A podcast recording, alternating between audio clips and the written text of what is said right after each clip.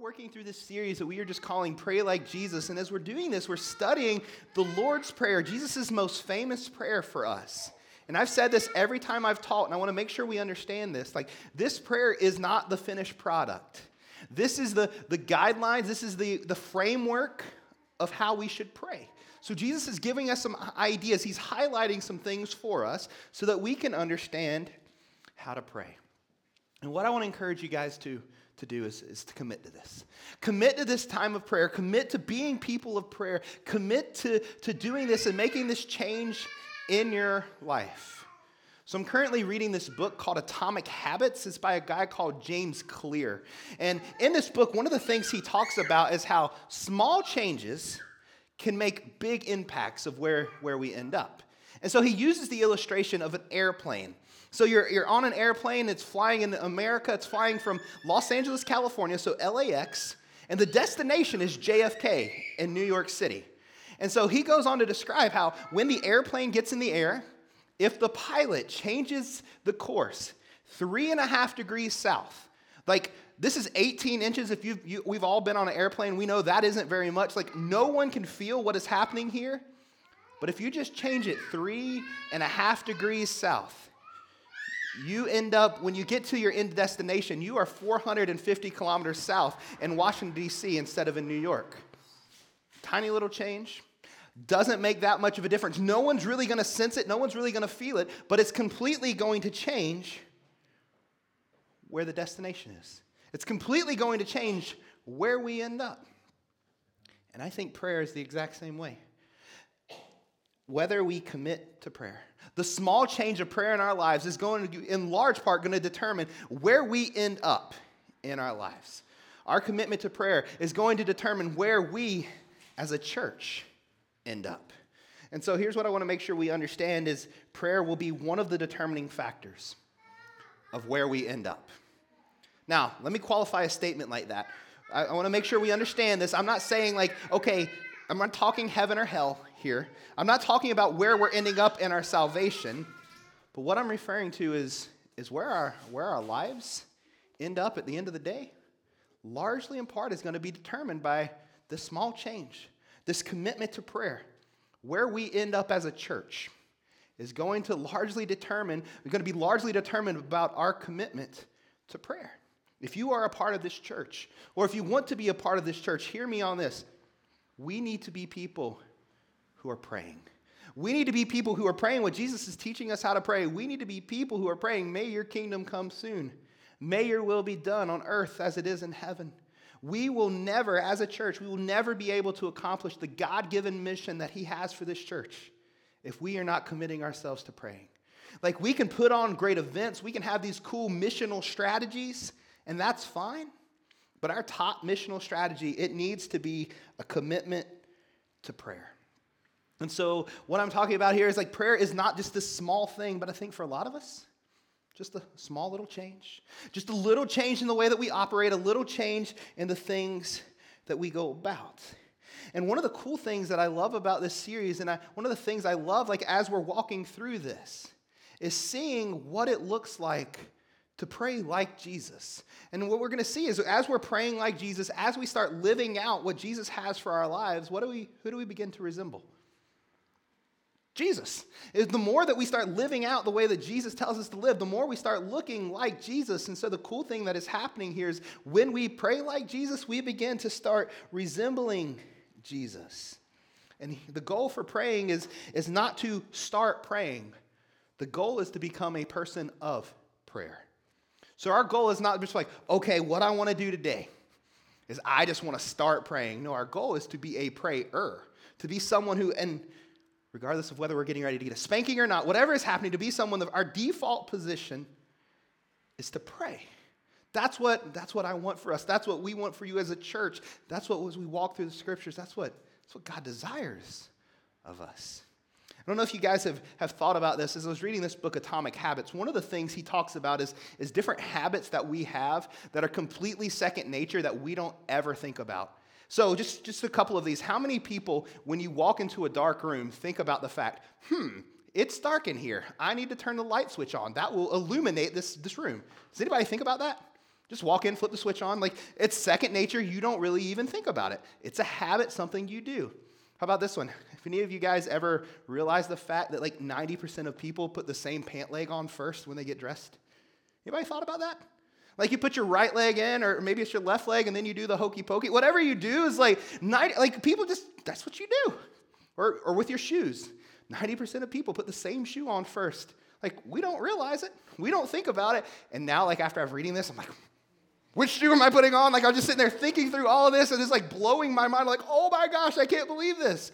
Or maybe when you, maybe if you've driven long enough, like how many people when you're driving think, okay, a car just pulled out in front of me. Hmm, what should I do? No, like it's just our, if you've driven long enough, like it's just our natural habit to hit the brake. Depending on what your other habits are, something else might happen as well when you get pulled out in front of. Like it's just, it's one of those things. It just kind of happens. It's just our, our natural habits. Or if we're driving a stick shift, if you've done it long enough, we're not thinking, okay, I need to shift gears, let go of the accelerator, push the clutch, shift gears. Oh, wrong gear, do that again. Shift gears, let off the clutch, push. Like, it's just, just second nature, just kind of what we're doing. And that's what we're looking at here is to, to become a person who prayer is our second nature. We walk into a room, we walk into a situation, and the first thing that we do is, is we pray. Like, that's our natural instinct, the first thing that we do.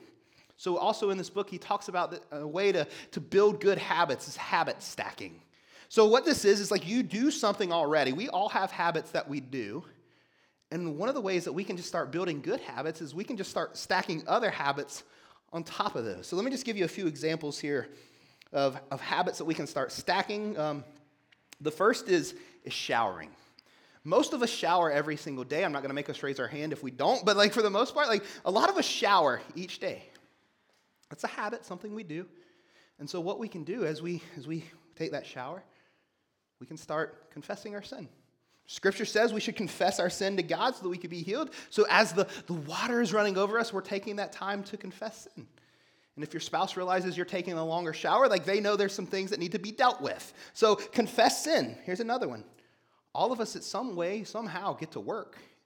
Whether we commute or school, whatever it is, we might walk might ride a bike, we might bus, we might carpool, like we might drive, like and so as we commute to work, let's stack that habit, something we're already doing, and take this time just I'm going to commit this time to praying for people.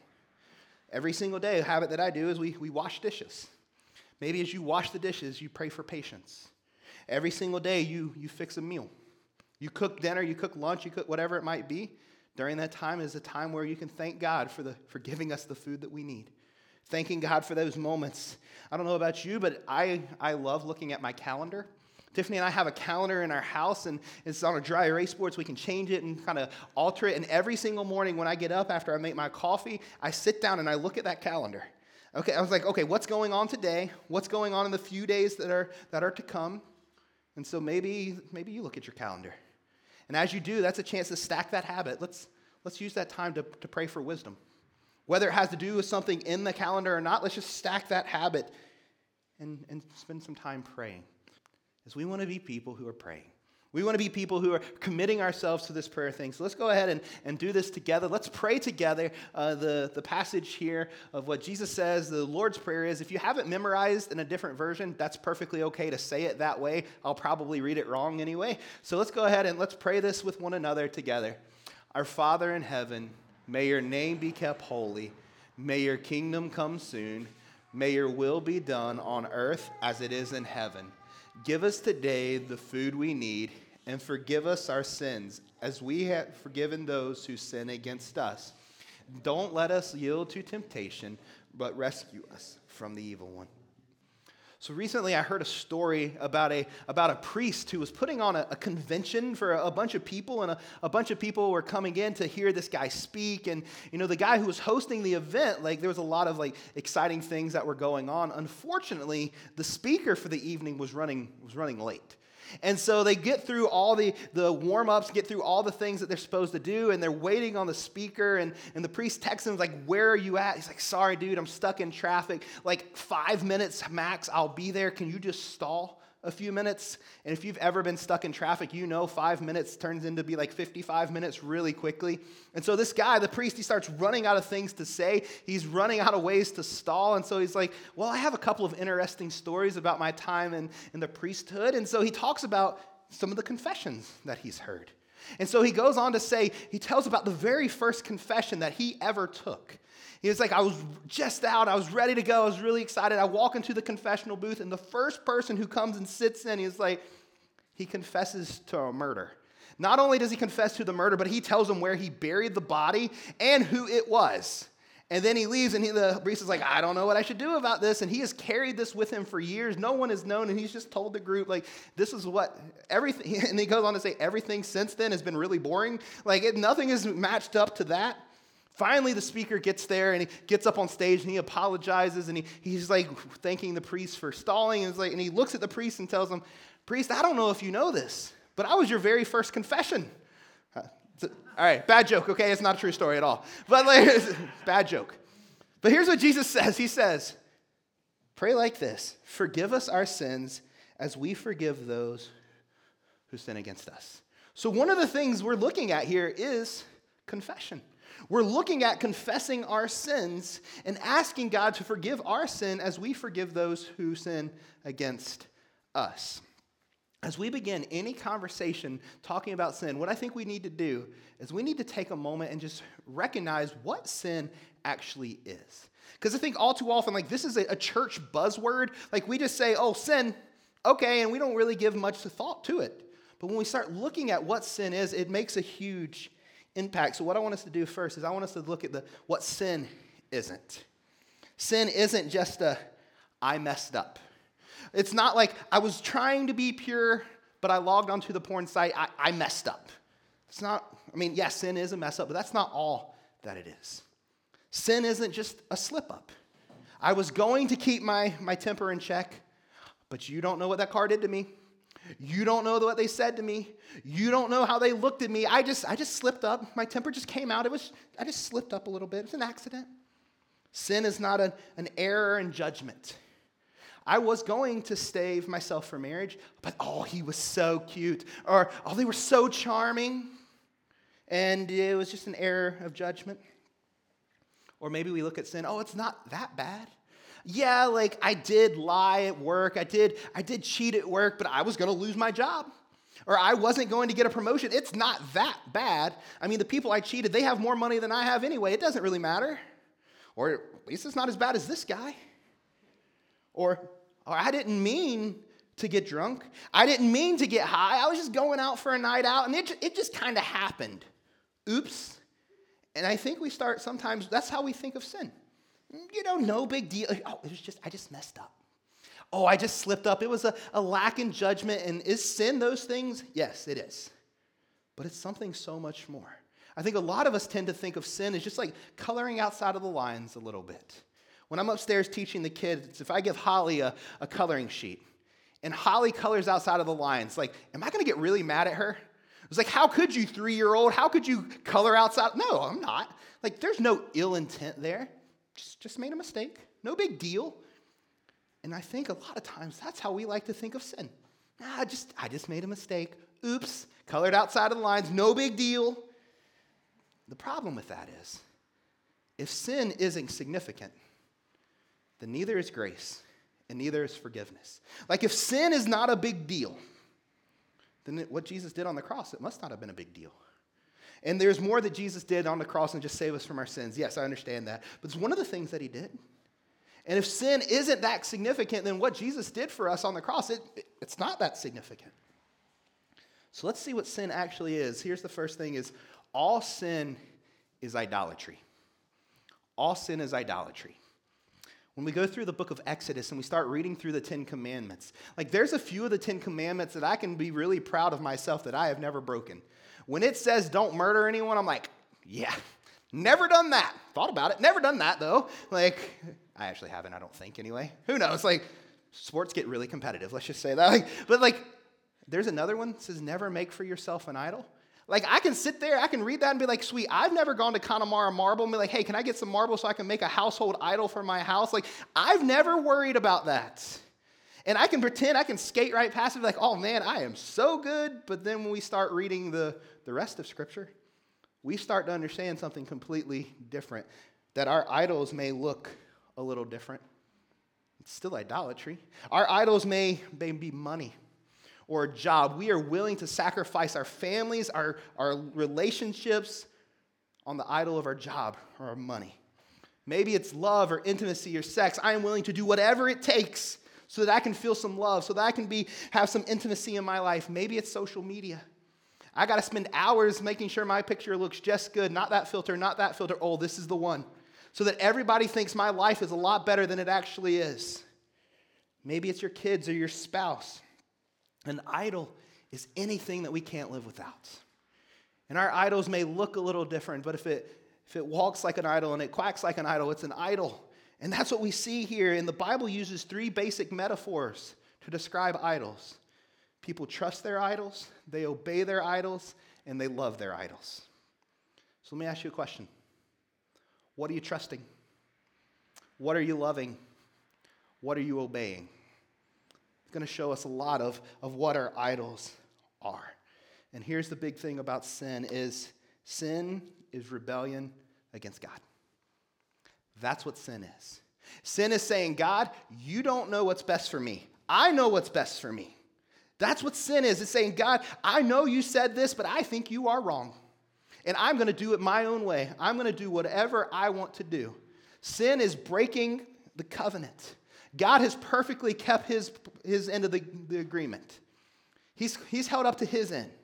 But when we sin, we aren't holding up to our end. And so that's what sin is it's idolatry, it's rebellion against God. And when we begin to speak of, of sin in those terms, starts to make us a little uncomfortable, right? It starts to make us think, wow, sin might actually be serious. Good. Because when we minimize our sin, we are minimizing something so significant that Jesus had to die for it. And so when Jesus says to pray like this, he says, Forgive us our sins. Not just, oops, no, our rebellion against God, our idolatry. Forgive us that as we have forgiven those who sin against us. And here's the cool thing is like we don't always find this in scripture, but Jesus actually does his own commentary. We flip down two verses later. Jesus explains what he means in verse 12. So look at verses 14 and 15. Jesus explains this. He says, As we have forgiven those who sin against us. And then he goes on to say in verse 14, if you forgive those who sin against you, your heavenly Father will forgive you. But if you refuse to forgive others, your heavenly Father will not forgive your sins. If you refuse to forgive other people, your heavenly Father will not forgive your sins. Just of a show of hands, does that make anyone a little bit uncomfortable? Yeah, I, th- I think we can all be honest here. It makes me really uncomfortable. And I think that's the point that Jesus is getting at. Like, Jesus wants to jar our sensibilities here. Jesus wants us to be like, wait, what?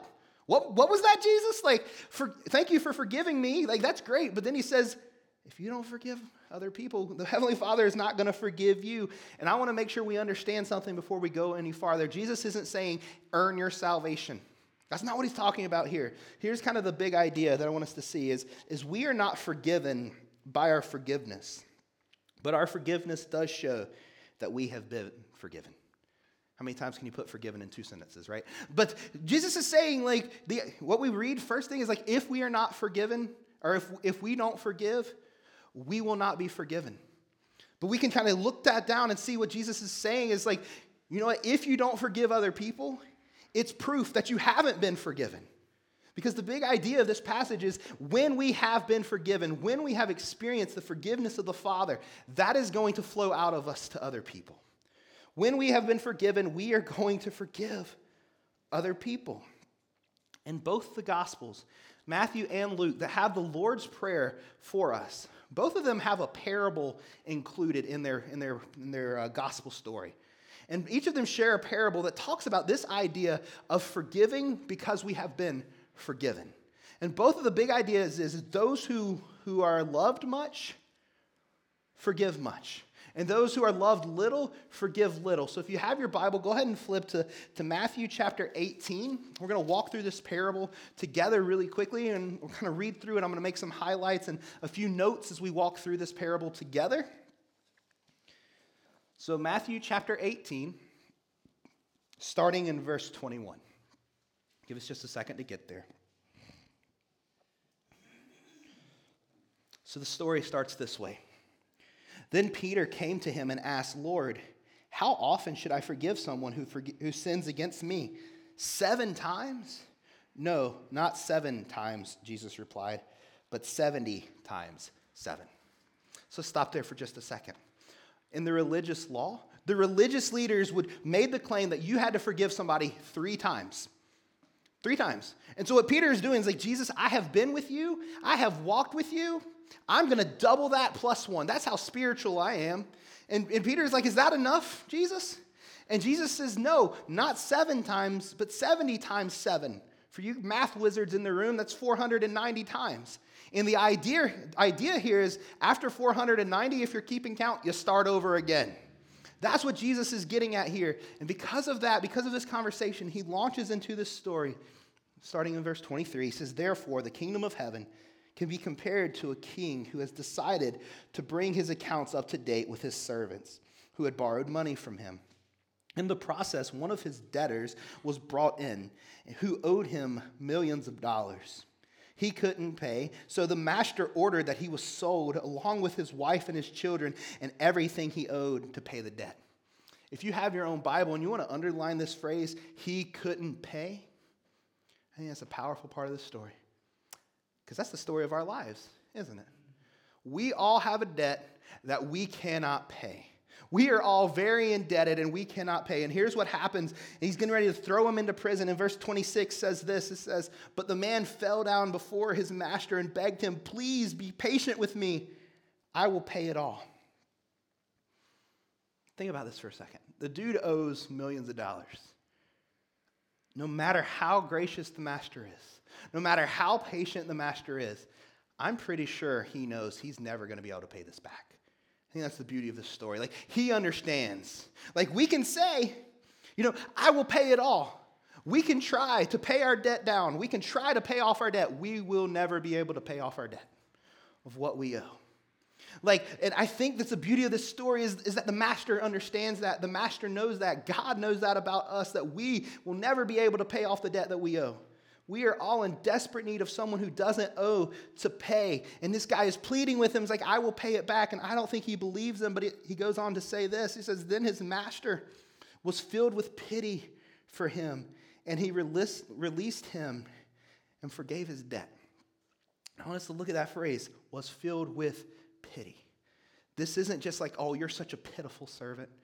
Like this, this we could see this word, it was filled with pity. He was filled with compassion. He was filled with grace. He was filled with mercy. This is what he was filled with. And guess what, church? We have a God who was filled with pity for us. We have a God who is filled with compassion and mercy and grace for us. And that's the story here. We have a God who describes his own character as being slow to anger, full of mercy, and abounding in steadfast love. That's how God describes himself in the book of Exodus. Continue on in our story. So this guy's debt is forgiven, and we would think they all lived happily ever after, right? Like that's kind of the natural conclusion of the story. But in verse 28, when the man left the king, he went to a fellow servant who owed him a few thousand dollars. He grabbed him by the throat and demanded instant payment. His fellow servant fell down before him and begged for a little more time. Be patient with me, I will pay it, he pleaded. But his creditor wouldn't wait and had the man arrested and put into prison. Look at verse 31. When some of the other servants saw this, they were very upset. They went to the king and told him everything that, could, that had happened. If you are a follower of Jesus, if you are uh, you confess that Jesus is Lord, if you if you go to church, if you're a part of this body of believers, if we lack forgiveness, people are going to notice. And people are gonna, gonna see something isn't right about that. Because, like, if we have been forgiven, we ought to forgive other people. That's what's happening in the story. Like, they know something's not right here. This man just had a huge debt canceled, and he won't cancel this small debt for this guy. Like they notice there's an inconsistency in this guy's life. The same thing is going to be true of our lives. We can tell people we are a Christ follower, we can act that way, but if we lack forgiveness, people are going to understand something is wrong. Our story isn't matching up. Verse 32 The king called the man he had forgiven and said, You evil servant, I forgave you that tremendous debt because you pleaded with me. Shouldn't you have had mercy on your fellow servant, just as I had mercy on you? Then the king, the angry king, sent the man into prison to be tortured until he had paid his entire debt. It's referred to as evil.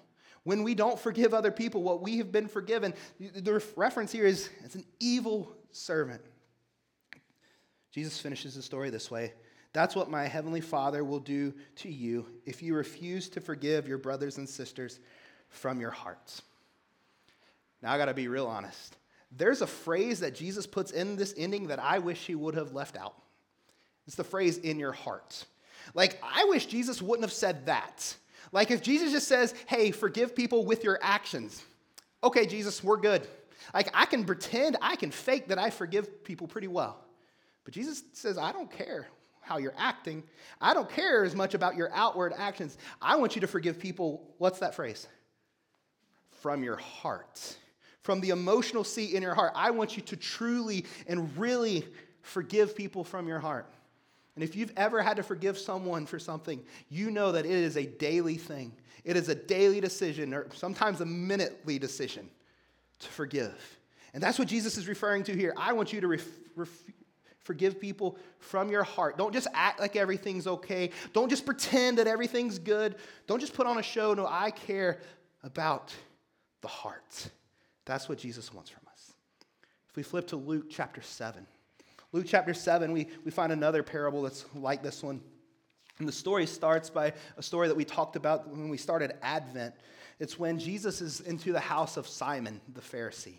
So Jesus goes into this house, the religious leader, and, and he's there and Simon pays no honor to Jesus. He doesn't welcome him. He doesn't wash his feet or give him water to wash his own feet. He doesn't anoint his head with oil. That would have been a very inexpensive, hospitable gesture. Jesus doesn't, or Simon does none of that to Jesus. And then we find out that in the story, things start to get a little bit awkward because here comes this woman. And she is known as like a notorious sinner. Translation, she is a prostitute. And she would have been a pretty well known prostitute in that day. And she's sitting on Jesus' feet. She's touching his feet. She has washed Jesus' feet with her tears and dried them with her hair. And in verse 39, like they're, they're, Simon is thinking, the Pharisee is thinking, if Jesus knew what kind of woman she was, he would never let her touch him. And I love how this story starts in verse 40. And Jesus answered his faults. Simon, he said to the Pharisee, I have something to say to you. Go ahead, teacher, Simon replied. And then Jesus told them this story. A man loaned money to two people, 500 pieces of silver to one and 50 to the other. So, what we're talking about is a, a year and a half wages and a month and a half wages here. So, he's, he's loaned a, a year and a half wages to one and a month and a half wages to another. Catch this phrase again, but neither of them could repay him. So, he kindly forgave them both, canceling their debt. Who do you suppose loved him more after that? Simon answered, I suppose the one for whom he canceled the larger debt. That's right, Jesus said. Then he turned to the woman and said to Simon, Look, this woman, look at this woman kneeling here. When I entered your home, you did not offer me water to wash the dust from my feet, but she has washed them with her tears and wiped them with her hair. You didn't greet me with a kiss, but from the time that I came in, she has not stopped kissing my feet. You neglected the courtesy of olive oil to anoint my head, but she has anointed my feet with rare perfume. So Jesus is, is condemning the religious leader, and he's, he's, con, or, and he's, uh, he's building up this woman, this, this sinful woman. He's commending her. And then, verse 41 or 47, we get the, the end of the story. I tell you, her sins, and they are many. Jesus doesn't water that down one bit. Jesus doesn't say, well, she's not that bad. No, Jesus is very, her sins, they are many. This is a hinge part of the story. Her sins, they are many, have been forgiven. So she has shown much love. but a person who is forgiven little shows little love. And so when Jesus says to forgive us our sins as we forgive those who forgive against or who sinned against us, this is where we're forgiving people because we have been loved much. And in case you missed it in these stories, I want to make sure this is completely clear. We are the ones forgiven and loved much. If you're reading those stories and you're thinking about someone else who needs to forgive, you're missing the point. Like, we are the ones who have been forgiven much. We are the ones who have been loved much. And as I studied forgiveness, and as I've taught on forgiveness before, I've said this before, and I was just reminded of it this week. I will never have to forgive anyone for more than what Jesus has forgiven me for. Like when I see what other people have done against me, I will never have to forgive anyone for more than what, what I've done. Our offense to God will never be greater or is greater than any offense that someone else does to us. If you are not the worst sinner that you know, you do not know yourself very well. And so I will never have to forgive anyone for more than what Jesus has forgiven me for. And here's the, here's the idea forgiven people forgive people. If we have been forgiven, we forgive other people. When we realize how much we have been forgiven, we forgive other people. We are grace receiving people, so we are grace giving people. Saved people are safe people.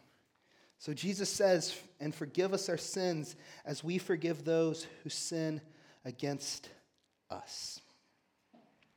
And there's really a few things that are playing out here in this passage.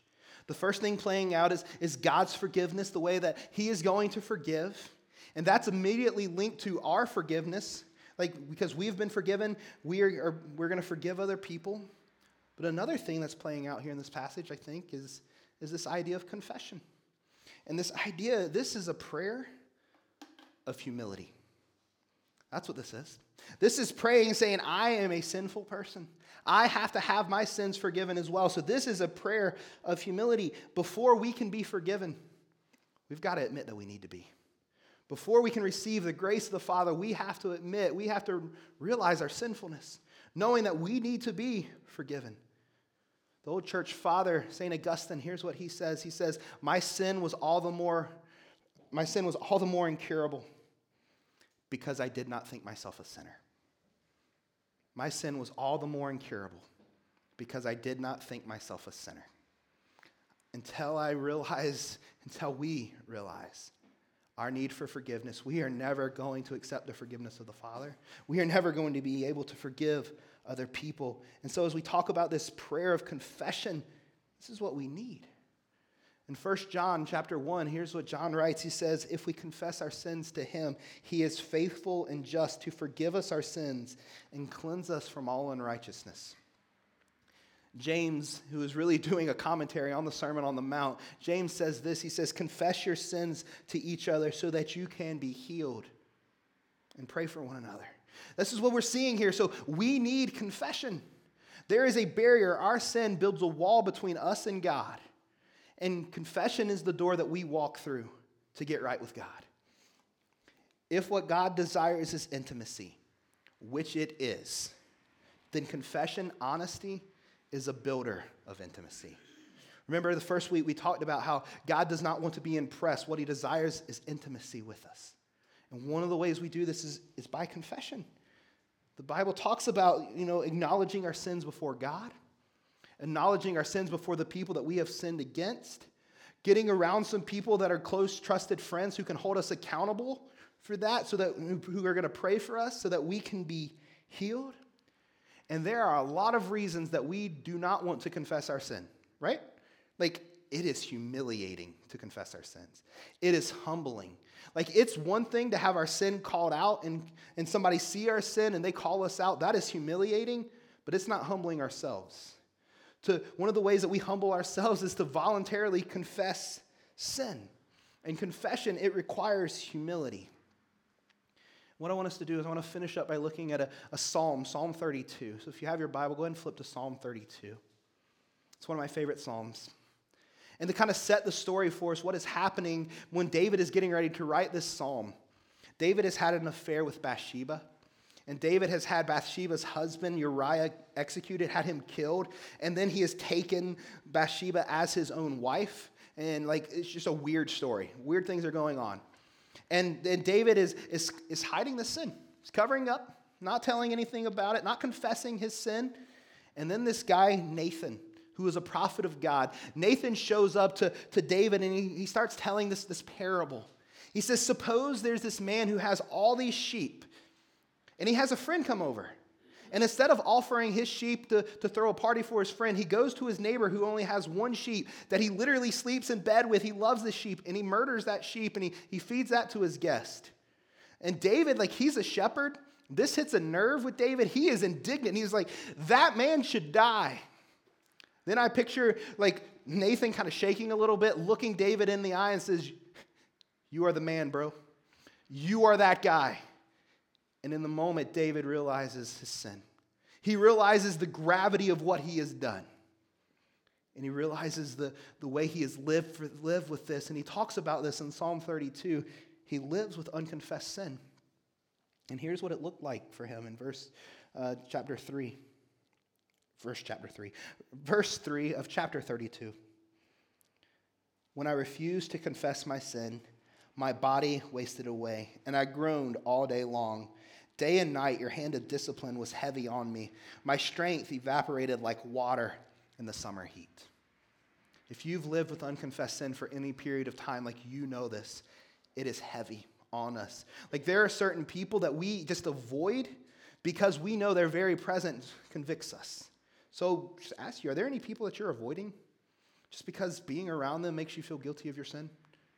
That's what David is dealing with. So it's time to confess it. And here's what happens. Finally, he's lived with that. The, the hand of discipline is heavy on him. His, he feels like he is just groaning all day long.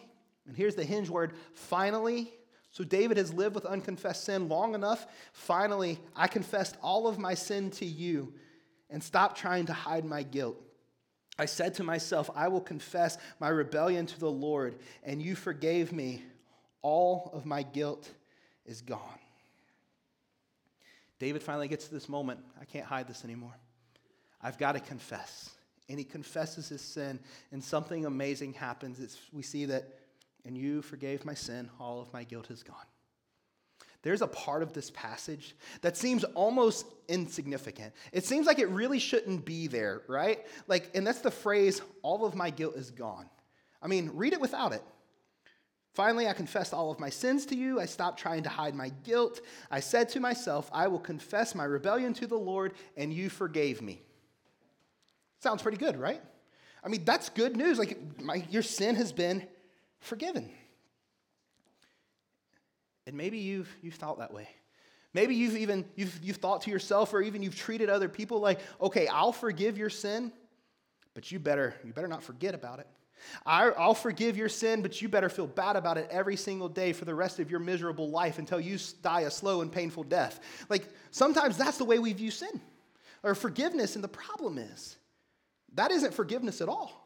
And that isn't biblical because what we're seeing here is Jesus doesn't just forgive the sin. What else does he forgive? It says it right in the Bible. What does he say? Jesus doesn't just forgive sin. What else does he do?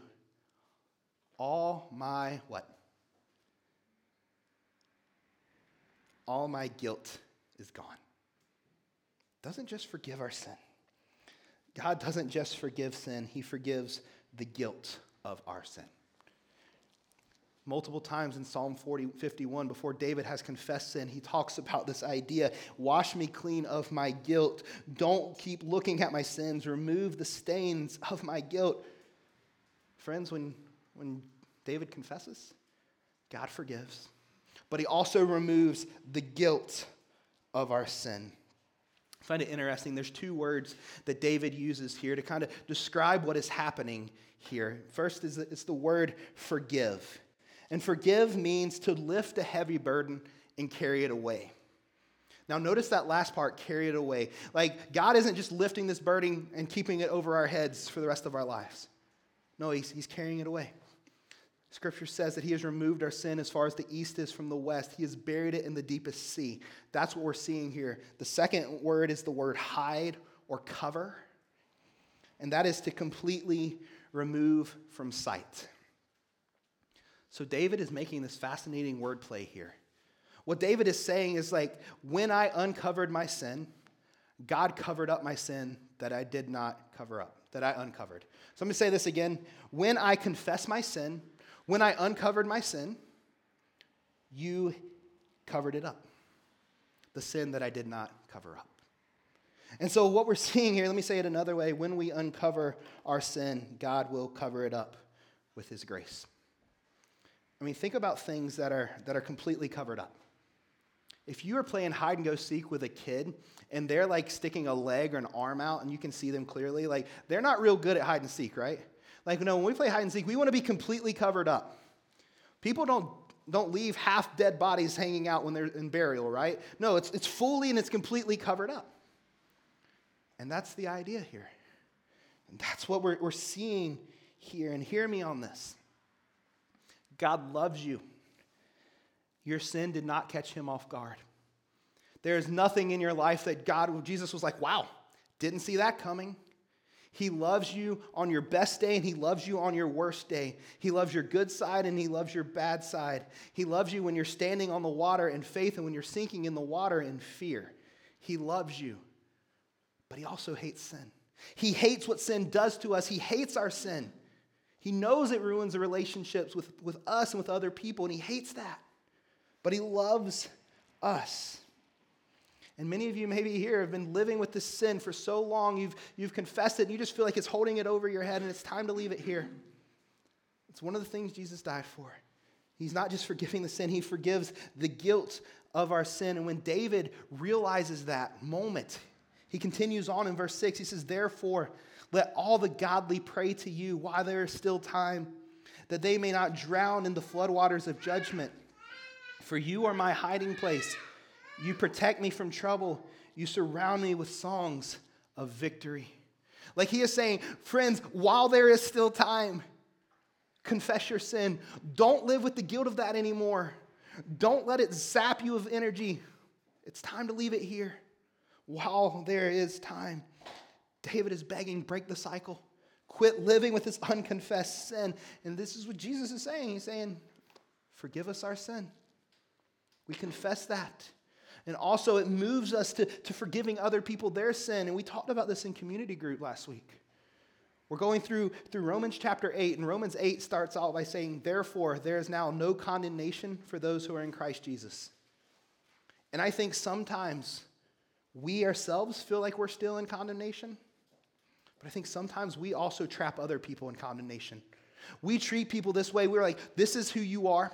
This is what you have done. And we leave people in that condemnation, and that's not what we're seeing here. We're forgiving people. And here's what I want as we see this through, through the, the lens of the entire prayer is that forgiveness is the way that the kingdom works. When we pray, may your kingdom come soon, may your will be done on earth as it is in heaven, you know what one of the things we're praying for? Forgiveness. We're praying like, like this, is, this is what it looks like to be part of Jesus' kingdom, to be people who forgive much. Jesus' kingdom is one of reconciliation, one of love, one of, of making things right. And so, this is the way that his kingdom works. So, here's how we're to pray Our Father in heaven, may your name be kept holy. May your kingdom come soon. May your will be done on earth as it is in heaven. Give us today the food that we need, and forgive us our sins as we forgive those who have sinned against us. Let's pray.